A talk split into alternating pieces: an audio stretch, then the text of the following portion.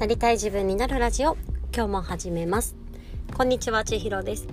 えー、私は会社員としてチームのマネジメントをしたり副業ではストレングスファインダーの認定コーチとして、えー、強みや得意を生かしてどうやってなりたい自分になっていくのかという道のりのサポートをしております。このラジオでは私自身がもっと楽しくもっと自由にもっと私らしく、えー、自分の人生をデザインしていくための試行錯誤や学びをお話ししております、えー、昨日の夜ですね私が、えっとコーチングをさせていただいた方たちと,、えっと Facebook, Facebook グループを作っているんですけれども、まそのコミュニティの中で、えー、座談会を開催しておりました。でその座談会昨日のテーマは弱みストレングスファインダーの弱みん？何だったっけな？弱み対策会議みたいな 名前にしていてあのストレングスファインダーの弱みについてねそのなんか向き合っていったりとか開始質はどうやって捉えるのかとか、まあ、そんなお話を皆さんとしていたんですよね。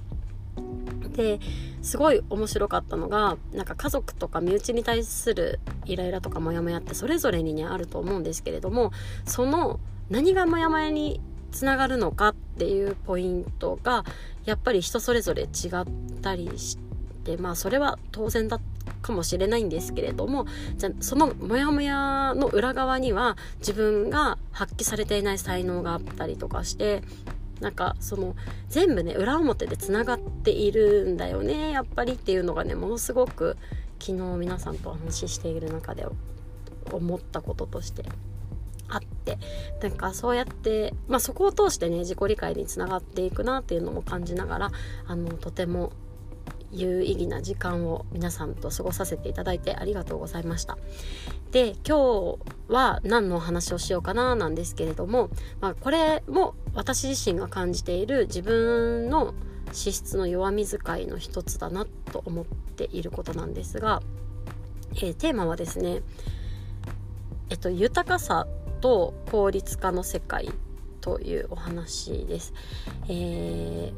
ー、なんか自分のやりたいこととか自分自己実現しようとすると、まあ、そこに対して時間を使いたいわけですよね。なので自己実現するため自己実現のためには、まあ、時間が必要なので、えー、自分の重要じゃないところに対して時間を削減していく必要があります。料理が好きな人はそれをね手間暇かけて作るのが自分の幸福につながる時間だと思うんですけれども、まあ、そうじゃない人からしたら今ある調理家調理家電をたくさん取り入れていかに時短をしてでもっと自分が幸せなことだったりとかやりたいことに対して時間を割いていくのかっていうような形でどんどん効率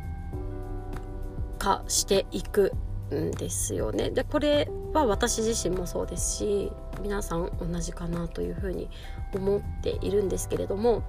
まあ、何があったかと言いますと、えー、私はここ最近仕事が忙しくて自分のやりたいことがうまく自分の時間が取れていないことにストレスを感じていました。で昨日休みだったので、えー、昨日はもうこれもこれもこれもやろうっていう形でめちゃめちゃ詰め込んでたわけじゃないんですよ。でも最低限これはやりたいなみたいなものを決めていてでその休みをね効果的に使いたかったわけなんですよ。だって自分の時間が思うように取れていなかったから。でえっ、ー、とまずね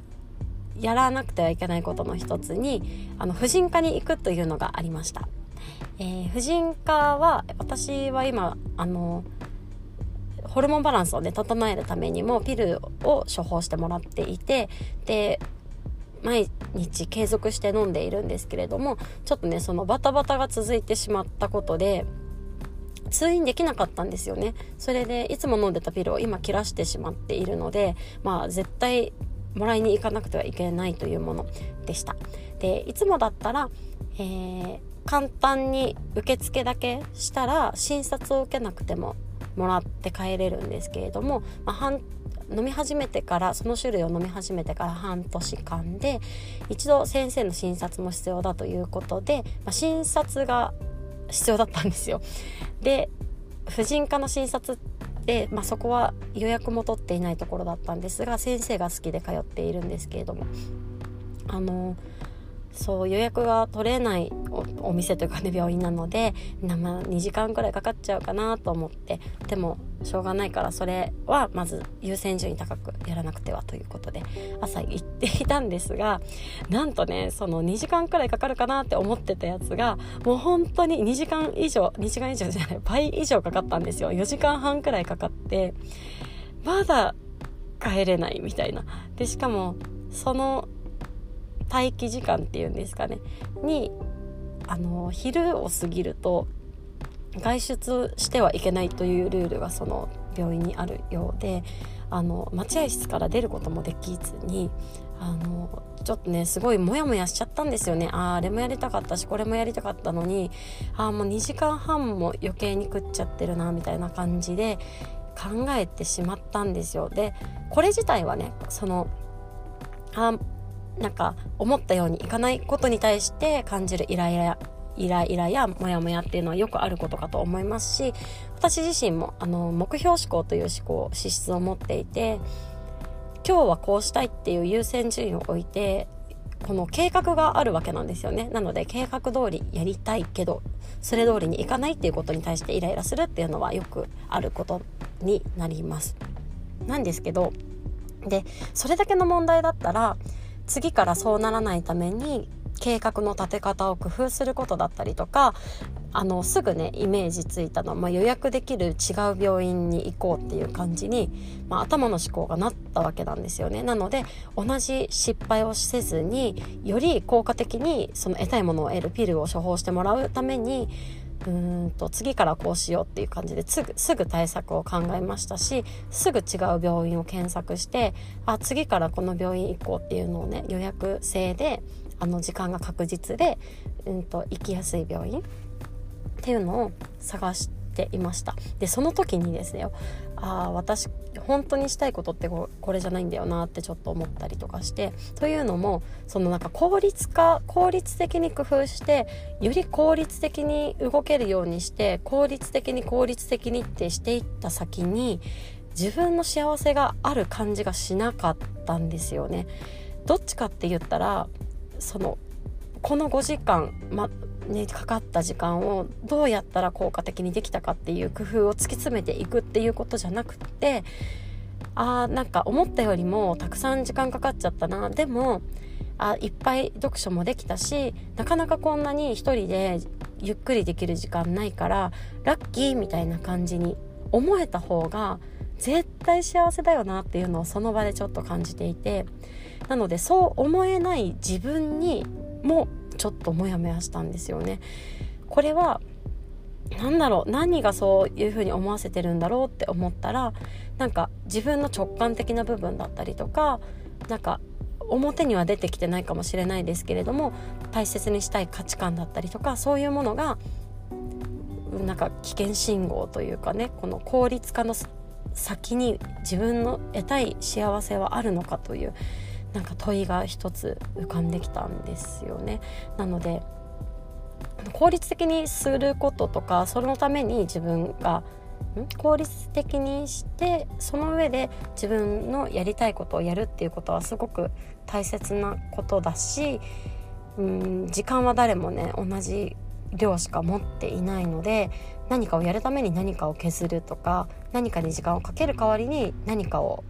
時短するっていう考えが出てくるのは必然だと思うんですけれどもそもそもそうしないといけないこの時間の余裕のなさなんか24時間使い切るみたいに考えてしまうそもそものそこがなんかちょっと得たい幸せと違うなみたいなものをちょっとモヤモヤと感じたということがね昨日の事例としてありました。というわけでこの効率さ効率化の先には本当に得たい自分の幸せがあるのかというのはなんか常に自分の一つのこうアンテナというか問いとして持っておきたいなと思っていてあ何かダメだったらこっちをこうしようとかなんかリルートするとか効率的にするために工夫するっていうのはなんか自然と頭の中で計算して行っていることなのでなんかもっと余裕あってもいいんじゃないとかその非効率みたいなところは非効率のまま受け入れる部分もあっていいんじゃないとかそういったところをちょっと大切にしてみたいなというふうに思いました。というわけで今日は全然答えは何もなかったんですけれども、えー、時間の豊かさ豊かさと時間効率っていうところについてちょっと思ったことをお話ししてみました。というわけで今日も最後までお付き合いいただいてありがとうございます。今日また皆さんが一歩でもなりたい自分に近づけますように。ではまたね